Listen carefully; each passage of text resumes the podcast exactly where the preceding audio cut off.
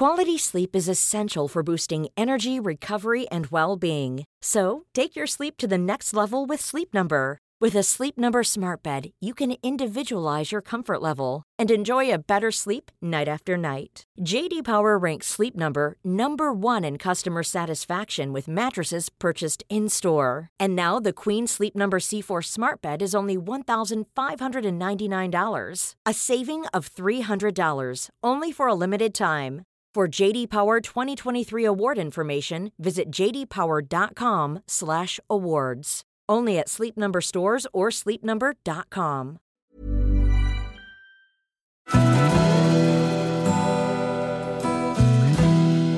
Välkommen till Stora Relationsguiden. Podden där parterapeuten Anneli Östling tillsammans med sin sidekick Bella guidar dig genom allt som har med kärlek och relationer att göra. Följt av välbeprövade tips och råd.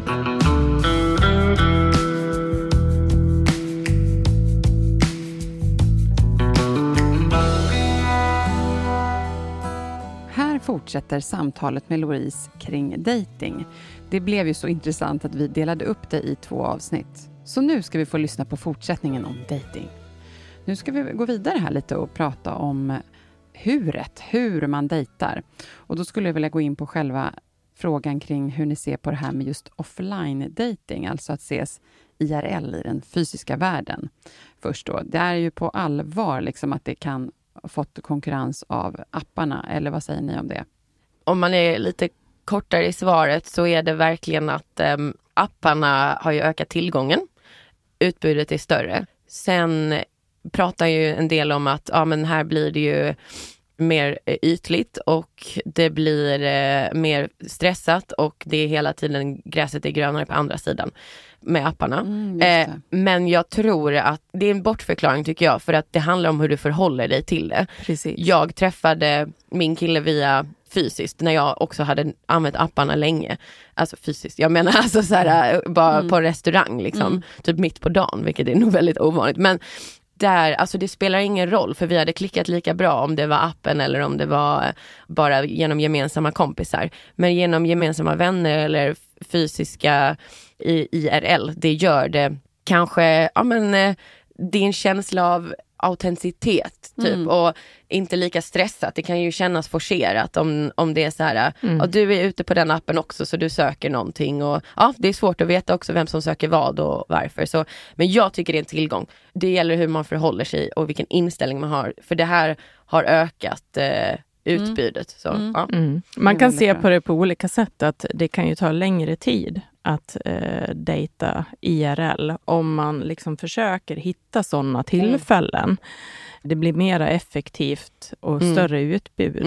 Men å andra sidan så är utbudet större och det kan ta längre tid att hitta nålen i höstacken. Ja, det gäller väl att våra strukturer hänger i kapp med utvecklingen. Alltså vårt sätt att förhålla oss till den nya situationen. Och där har vi nog inte kommit i kapp riktigt, och det är då man börjar liksom skylla på att men gräset är grönare på andra sidan, jag kan hitta nya och istället, utan då får man jobba lite på sig själv tycker jag, om någon håller på det viset eller man är rädd för att jag tycker det är en bra grej, det är fint att folk kan mötas på olika sätt och även utomlands. Jag hade aldrig gått på så mycket dejter om inte Tinder och Hinge och allting varit om, vilket var jättekul för jag fick ju se alla olika städer från deras perspektiv. Ja. Det var ju skitkul. Ja.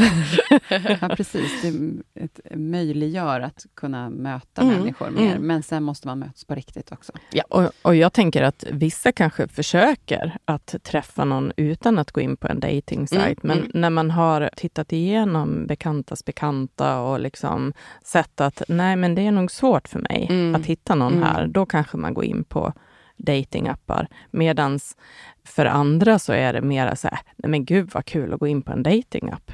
Ja men precis. Nu, det är inställningen. Kan inte sitta och vänta på att Sandra, min high school love, skiljer sig så att jag kan få tillgång, utan man jag tycker det är toppen. Det möjliggör att inte behöva sitta och vänta i alla fall, eller hoppas springa in i det bästa. Men det här klassiska är ju också så här, nej nu ska jag sluta med det här för nu orkar jag inte, nu har jag bara scrollat och swipat och sen så bara 5 dagar senare så är man på appen igen. Så då är det ju någon typ av något man tycker är kul och med. Och kanske det här att få lite snabbare bekräftelse. Japp, det är definitivt en bekräftelsekälla. Och kanske inte alltid så hälsosam. Så, nej, det kan ju vara åt båda håll där.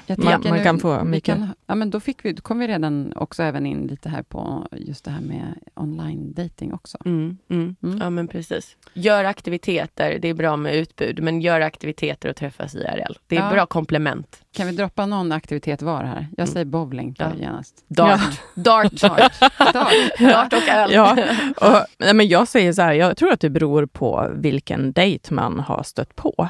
Jag hade min första dejt med min partner på golfbanan. Och det blev ju inga bra golfresultat. Men vi hade väldigt kul och det var ett bra sätt att möta just honom på.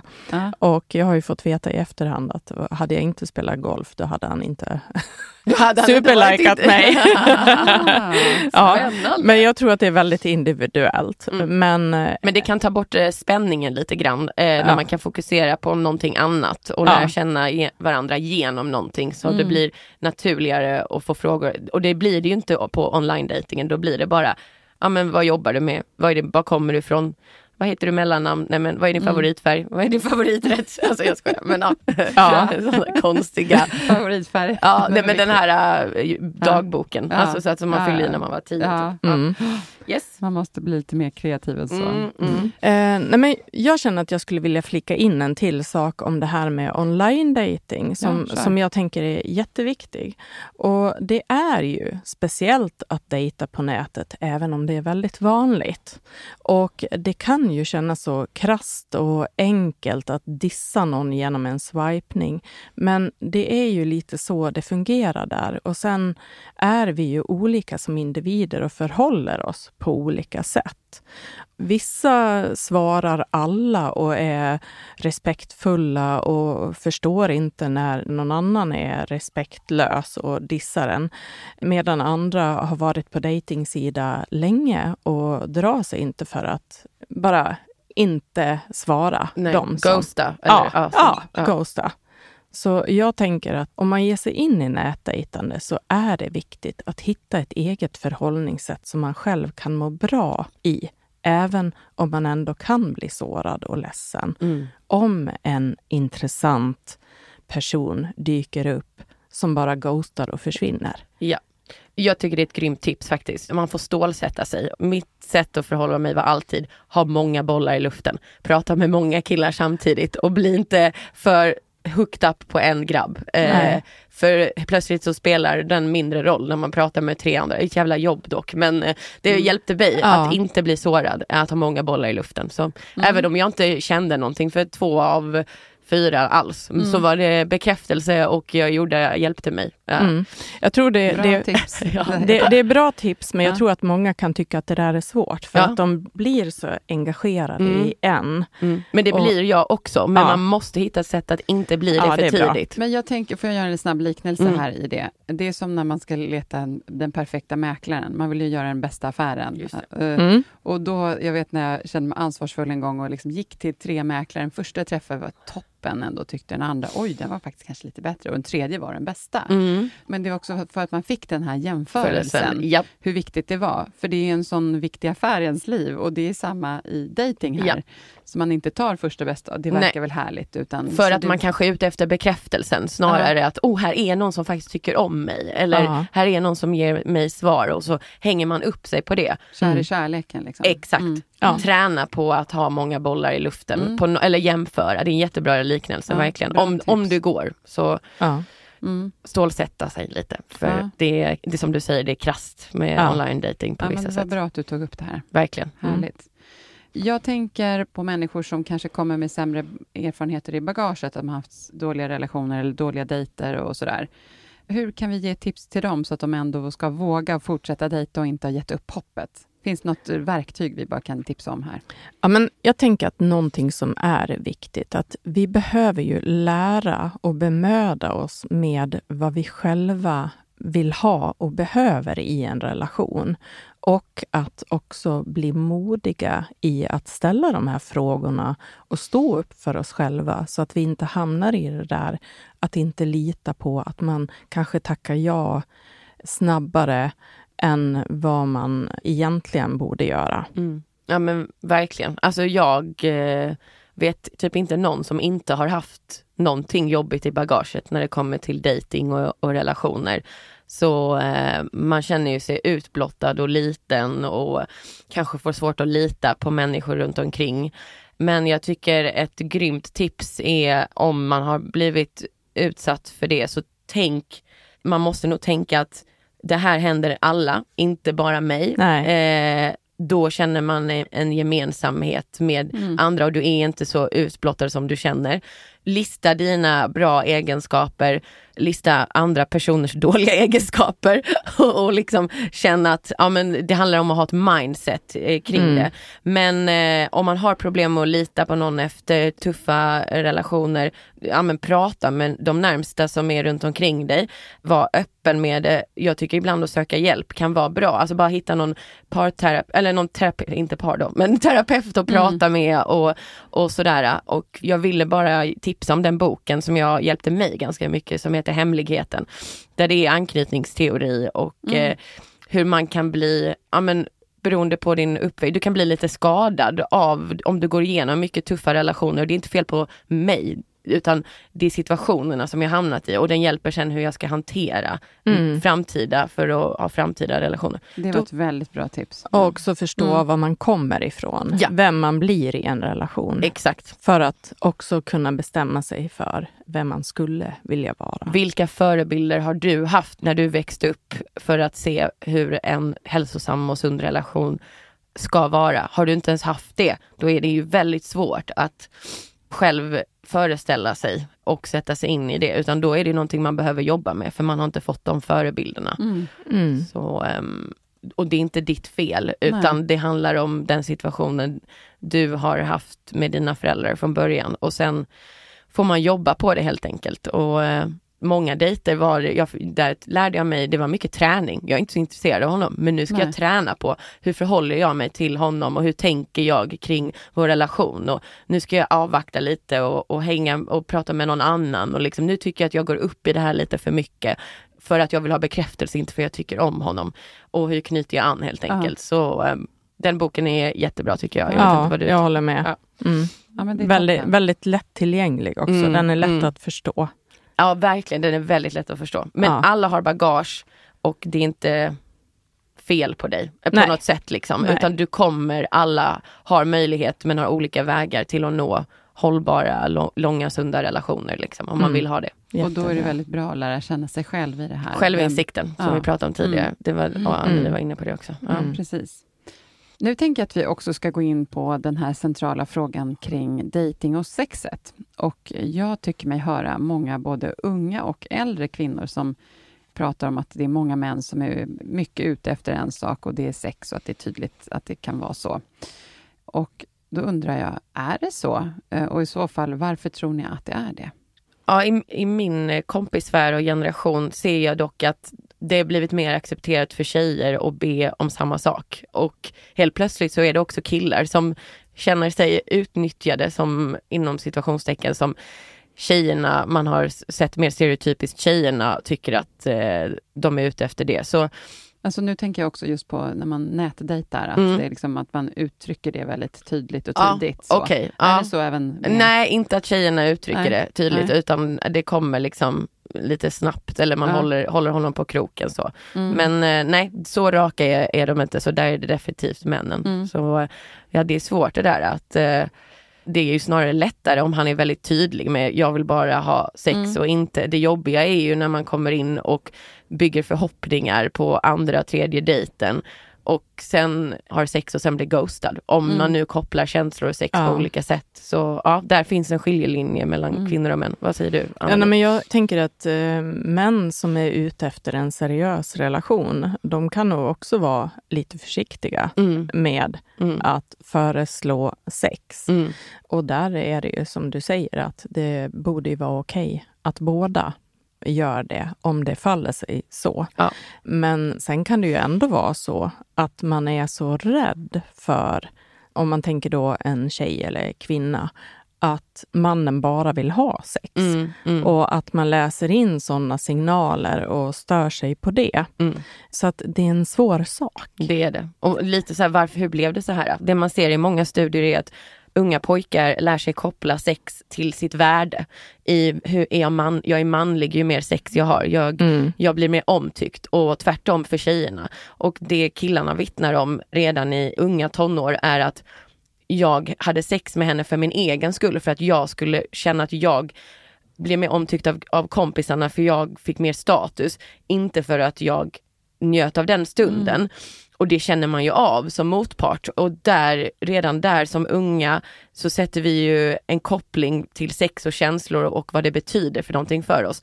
Det är, de unga pojkarna sen vittnar om när de blir män är att de har ett dysfunktionellt förhållande till sex, och de har svårt att koppla sex och känslor med varandra.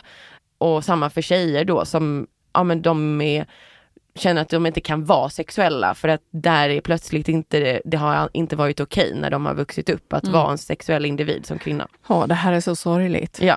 Ja. Vi är på väg nu åt rätt håll, men ja. Jag kan nämna heterosexual double bind, som jag tycker ni lyssnare ska googla, för det är längre delar som jag inte kan dra här i så. Men det handlar om just hur kvinnor och män kopplar sex och känslor på olika sätt.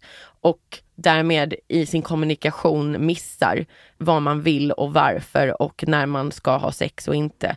Och det här är ju en som jag tror Anneli kan hålla med om, en av källorna till varför många par söker hjälp också. Just sexet och sexlivet och sådär. Och ja, i förkopplad till dating så kan man ganska snabbt etablera var man är. Så i så här sex och känslor och inte. Så det gäller att reda ut det. Så jag rekommenderar att googla heterosexual double bind.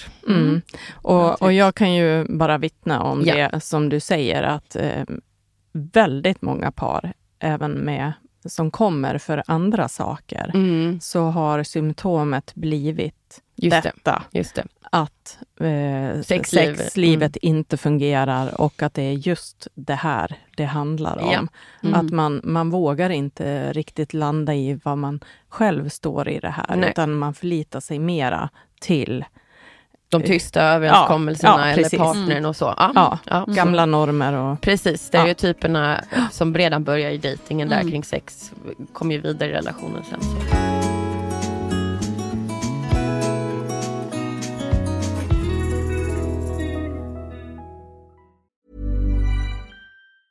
Quality sleep is essential for boosting energy, recovery, and well-being. So, take your sleep to the next level with Sleep Number. With a Sleep Number smart bed, you can individualize your comfort level and enjoy a better sleep night after night. JD Power ranks Sleep Number #1 in customer satisfaction with mattresses purchased in-store. And now the Queen Sleep Number C4 smart bed is only $1,599, a saving of $300, only for a limited time. For JD Power 2023 award information, visit jdpower.com/awards. Only at Sleep Number stores or sleepnumber.com. Okej, nu har det snart blivit dags att runda av här vår andra del av datingavsnitten. Så nu har jag suttit och verkligen hållit mig länge på att få höra dina datinghistorier, Louise. Ja. Kan du dela med dig av någon av dem eller några? Ja, så sparade det smaskigaste till sist. Ja, det är bra. Hålla på gottepåsen. Nej, men jag först och främst bara, vad fan ska jag välja? För att jag har varit med om knasiga grejer. Men då kan jag koppla lite det här till att ha många bollar i luften. Så nu är vi i LA och så är vi nära Beverly Hills. Så sätter jag in i den scenen först. Jag är in i en film här. Ja, och min mamma, jag bor på hotell. Min mamma har kommit och hälsat på. Det här är när jag bodde i USA i ett par månader. Och delvis jobbade med boken. Så det här kvällen blev som ett experiment. Utan att jag tänkte att det var det. Då har jag snackat på några av de här apparna. Online swipat. Och hittat en dejt med en kille då som ska vara ute i Santa Monica Pier då. Jag tar en taxi dit, vi ses på den här klassiska, ni vet, pariserhjulet som finns där ute och sådär. Och jag får liksom, alltså han har mjukisbyxor, han ser lite ut som han gjorde på bilden, men du vet så här, han har en, alltså väldigt inte vad jag trodde, alltså jag blev liksom lite chockad och jag bara shit, jag behöver margarita nu för jag måste ta mig igenom det här. Och så går vi till han var byggarbetare, han var men väldigt schysst kille, men det var svårt att hitta saker att prata om och sådär, så vi tacos, margarita. Och sen ringer det på min telefon och så går jag ut och vet inte vad det är. Och då är det en annan kille som jag har pratat med. Och nu är klockan kanske 7 eller 8. Och då säger jag, men jag måste gå på toa. Och så går jag in där och han frågar, vad gör du ikväll? Och då säger jag, nej men jag gör ingenting. Och så säger han, ja men kul, vi kan ses kanske senare ikväll. Jag bara, absolut, för jag måste härifrån. Den här jättesnälla, schyssta killen. Jag säger, jag måste hem snabbt till mamma. För hon mår lite dåligt. Han kör hem mig i sen väldigt en oväntad jättesportbil, så i väldigt tvåsitsig så här konstigt som man inte trodde att han skulle ha. Allting bara ställdes på sin ända. Vi kommer hem, nu klockan 8-9. Han kände väl att oj, det var snabbt hon avbröt den här dejten, men ja, det var kul. Sen så kom jag upp. Mamma säger, oj, vad gick det inget bra eller vad tidigt du är hemma, och säger nej, jag ska på en ny dejt nu för det här funkar inte. Och jag sätter deo, sprutar parfym, borstar håret, tar en Uber till den här nästa kille, och det är då är det liksom en stor kompismiddag, restaurang, och det slutar med att det är hemmafest och det är kändisar där på den där festen som jag behöver inte säga det här, men alltså det var Hollywoodstjärnor. Inte. Jo, en musikartist som sen också satt i fängelse eller var häktad i Sverige under det året, så inga namn, men ni fattar. Ja. Och det var ganska cool känsla, för att även om man kan tycka att det jag gjorde var lite taskigt, så var det, jag utgick lite ifrån mig själv och att jag ville upptäcka så mycket som möjligt, och jag var väldigt lite obekväm i den situationen, men ja. Dagen efter så jag sover över och så, men ja, det var jättekul. Och så dagen efter så är det LA Marathon, så att man kommer inte hem på något sätt med en Uber över den här, så jag får ta en Uber, kommer ner och han kommer inte längre än förbi där, så jag måste hoppa ut, gå över hela löpartåget. Jag halkar typ en banan, alltså, och bara såhär, vad är det här? Och kommer över på andra sidan, och då är det får jag beställa en ny Uber. Och så kommer jag... Är det mjukisbyxan? Nej, eller? Nej, men han skriver till mig då. Gud vad trevligt, vi hade igår, vill du ses igen imorgon? Lala. Han hade inte riktigt uppfattat kanske signalerna där. Men sen kom jag hem och mamma säger, det var ju lyckat, vad kul. Ja. Och men det var väl mer att det här fortsatte sen, att jag... den här killen som... jag klickade inte med någon av de här killarna. Jag var mest ute för att ha kul. Men det jag gjorde hela tiden var ju... jag var schysst, men jag lyfte de här viktiga frågorna ganska tidigt för att känna... jag vill spara lite tid utan att vara stressad. Jag var verkligen så här, vad är du intresserad av? Vad är din fråga här? Varför känner du att du ska betala? Och amerikanska killar har ju ett annat typ av förhållningssätt till det här. Alltså... är du beredd att prata om de här kulturella skillnaderna och varför är det här viktigt för dig och inte? Och ja, man gick på utseende, men sen försvann det ganska fort, och så insåg man, vi klickar inte, och då gör jag en rolig kväll av det här istället. Så båda hörde av sig, men det blev inget mer. Men ja. Vi har kontakten idag, jag har mjukisbyxorna. Har ni det? Nej, det har vi inte. Du säger till Ludvig. Min killen idag liksom. Så det var lite dråpligt men kul. Men alltså jag ville lyfta här som sensmoralen var lite så här. Det här kanske man inte ska göra varje gång då, att bara så här, byta dejtriktning det första man gör. Men att utgå ifrån sig själv och ha lite bollar i luften, det har hjälpt mig att jämföra, som vi pratade om tidigare, med mäklaren, och utforska på mina premisser, utan att man då självklart är liksom det ska man inte vara elak, men jag tror många kvinnor eller tjejer är dåliga på detta, så jag vill uppmana att vara lite mer risktagande, lite mer egocentrisk i liksom vad du vad du vill få ut av dejten. Mm. Vad du känner, vad är ditt syfte med det här? Och som vi pratat om tidigare, så här, skönhetsideal och så, det många glömmer är ju att hela istället för att tänka vad tycker han eller hon om mig, tänk vad tycker jag om honom eller henne, och glöm inte att din åsikt är lika mycket viktig som dens åsikt om dig. Och där, när man kommer ihåg den tanken och känslan, då kommer en pondus också, en pondus som man då med 2 margaritas in då tackar man ja till en andra till. Jättebra.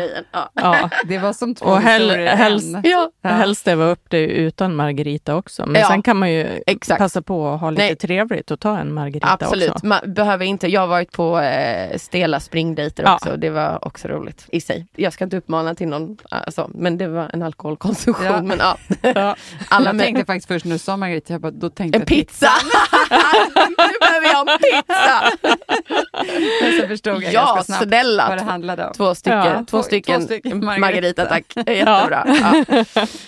Ja, vad härligt. Man kan ju lära sig av att livet är kort och ha sig till och roligt. Men såra ingen på vägen. Då kan man få dra en vit lögn för att ändå liksom rädda sig ur en sån där situation. Ja. Han visste ju inte om det där. Nej. Han var ju jätteglad. Ja, han skrev ju dagen efter när jag var med i LA Marathon i 2 sekunder. Ja. Vilken merit. Ja, eller hur? Det var ju min medalj, tack. Ja. Nej, så det var mer så här lite flash och sådär. Ja, men vi skulle egentligen vilja höra alla dina olika historier. Ja, vi kanske får bjuda in dig vid ett annat tillfälle. Jag vågar men jag vågar inte lyfta dem från Stockholm, tror jag. För alltså, jag är rädd att man ska känna igen sig. Ja, men då kanske vi tar det när det här avsnittet är slut här utanför studion. Det ska ni få göra. Mm. Ja, men vad härligt, hörni. Det har varit jätteroligt att få prata om dating i de här 2 avsnitten mer. Mm. Jo, innan vi avslutar så skulle jag vilja... Jag hittade en undersökning på nätet där man hade listat svenska singlars så kallade red flags. Alltså vad man ska passa sig för att inte hålla på och prata om på en dating om man ska vara attraktiv för den andra personen. Ja. Och det första är att om man är en sån som inte ställer några frågor alls utan bara pratar om sig själv, det går fet bort. Ja, det kan vi nog alla skriva under på. Ja, verkligen. Självinsikt. Men varför finns det? Är det nervositeten som kickar in? Ja, kanske. Ja. Oavsett vilket, gör inte det. Nej, och sen är det här med svartsjuka. Sjukt och attraktivt, ingenting man vill gå in i. Så inte det heller. Nej. Eller att man pratar illa om sina ex. Ja. Jättedåligt. För det är någon man har älskat från början. Så... Exakt. Kan ju lika då plötsligt vara jag som är nästa person uppför. Samma sak med vänner. Ja, alltså, det är så man kan prata dåligt mer om en i gänget. Ja, då kan du ju prata illa om mig också. Så det blir ju oattraktivt. Men jag tror det är ganska vanligt. Jag förstår. Ja, så lyssna på det här. Sen är det då prata om att flytta ihop snabbt. Oj, det ska man också passa sig för. Det kan man göra. Bara, hey, vill du you want an American citizenship and move in with me? Ja, efter sportbilen. Ja, exakt. Man kan ta det på andra dejter. Nej, jag skojar bara. Så att inte personen känner, herregud, nu har jag precis bara hunnit få reda på vilken favoritfärg den här personen hade. Och sen är det här då att man ska faktiskt inte heller kärleksbomba, alltså ge för mycket komplimanger eller gåvor, för då verkar man alldeles för desperat kanske och... Eller? Jo. Vad säger ni om det? Ja, reciprocitet är ju en av de här, alltså ett uttryck som är att om jag ger dig någonting, då känner du oftast ett behov av att nu borde jag ge någonting tillbaka. Och där man sett, det ligger liksom biologiskt hos oss, den här reciprociteten. Och det används i förhandlingstaktiker också. Och om man kärleksbombar och överöser, då känner den personen, gud, nu måste jag komma upp med någonting, som man blir stressad. Och varför gör du det här egentligen? Det är för du själv vill få bekräftelse tillbaka. Är det kanske inte bara, det blir väldigt oautentiskt om man bara är på andra dejten och det överöser liksom med kärlek, för då är det ju liksom, här försöker du gräva en genväg istället för, alltså till vår kemi, snarare än att det kommer autentiskt liksom, och naturligt. Ja, man kommer ifrån den här närvaron, det här som är på riktigt. Ja, exakt. Och försöker hijacka nästan situationen. Så, Då kan jag säga, och heller ge inte gåvor, står det här. Ja. Jag hade en kollega satt i en reception för massor av år sedan, och då kom det ett bud till en tjej. Och där, när hon öppnade det paketet så stod det en lapp. Det var ett par löpardojor hon fick. Du behöver de här för jag kommer jaga dig. Åh nej. Men jag tycker faktiskt att det var lite... Jag tycker det var lite bra. Det beror på hur långt in i relationen. Ja. Så om man har etablerat en sån jargong, då är det kul. Ja, men det låter ju som en person som ändå har humor. Ja, absolut. Ja, fast hon blev förskräckt och typ gick och slängde dem där. Hon behövde mig inte. Okay. Nej, alltså, det beror på absolut vad man är i relationen. Ja. Alltså hur långt... Alltså efter första, andra dejten, det där är ju bara läskigt. Ja. Mm. Men... in och man har etablerat en sån, då är det skitkul. Så det är ju verkligen att ha fingertoppskänsla där. Ja. Hörrni, nu ska vi avsluta. Det har varit så roligt. Ja. Där kan vi hålla på hur som helst. Ja. Men innan vi avslutar vill jag bara fråga er två. Har ni någon till liksom, sak ni vill säga om dating innan? Alltså jag kan säga att tidigare så svor jag många gånger och stängde ner det här Tinder för att jag tyckte att det var fullständigt värdelöst och skitjobbigt. Men det var ju faktiskt där som jag träffade min partner. Så idag är jag tacksam över Tinder. Ja. Det vill jag tillägga. Ja, det kan vara bra ändå faktiskt, trots allt. Det är ett komplement och som du sa tidigare, det är vilket förhållningssätt man har till det som avgör, tror jag. Det jag skulle vilja säga, då får jag nog gå in lite på könsrollerna och där, för att det är också min käpphäst så.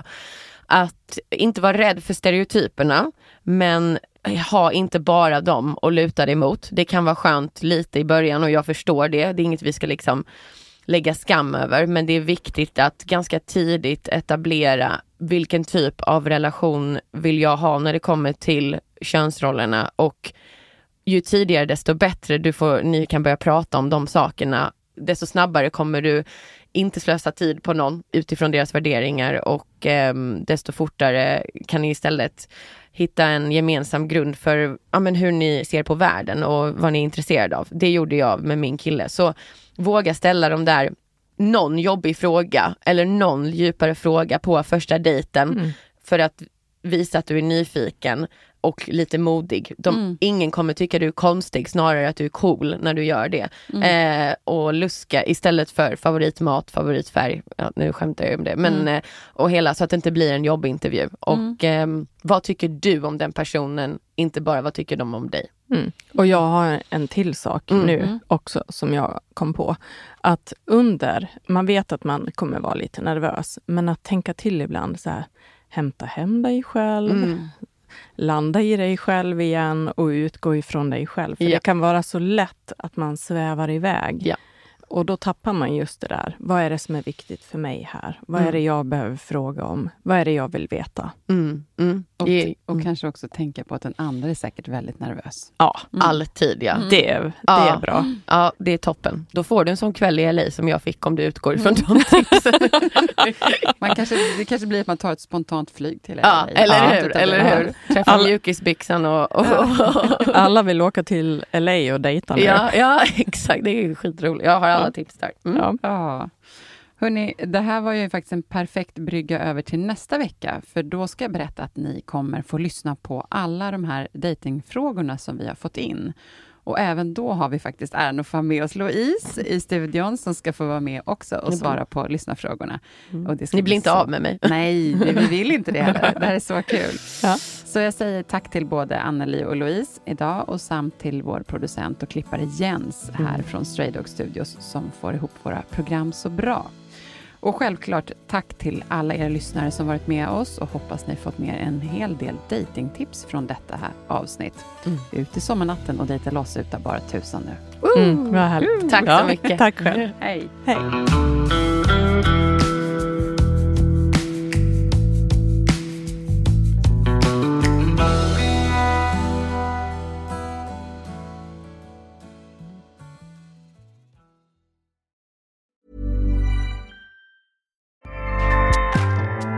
Acast powers the world's best podcasts.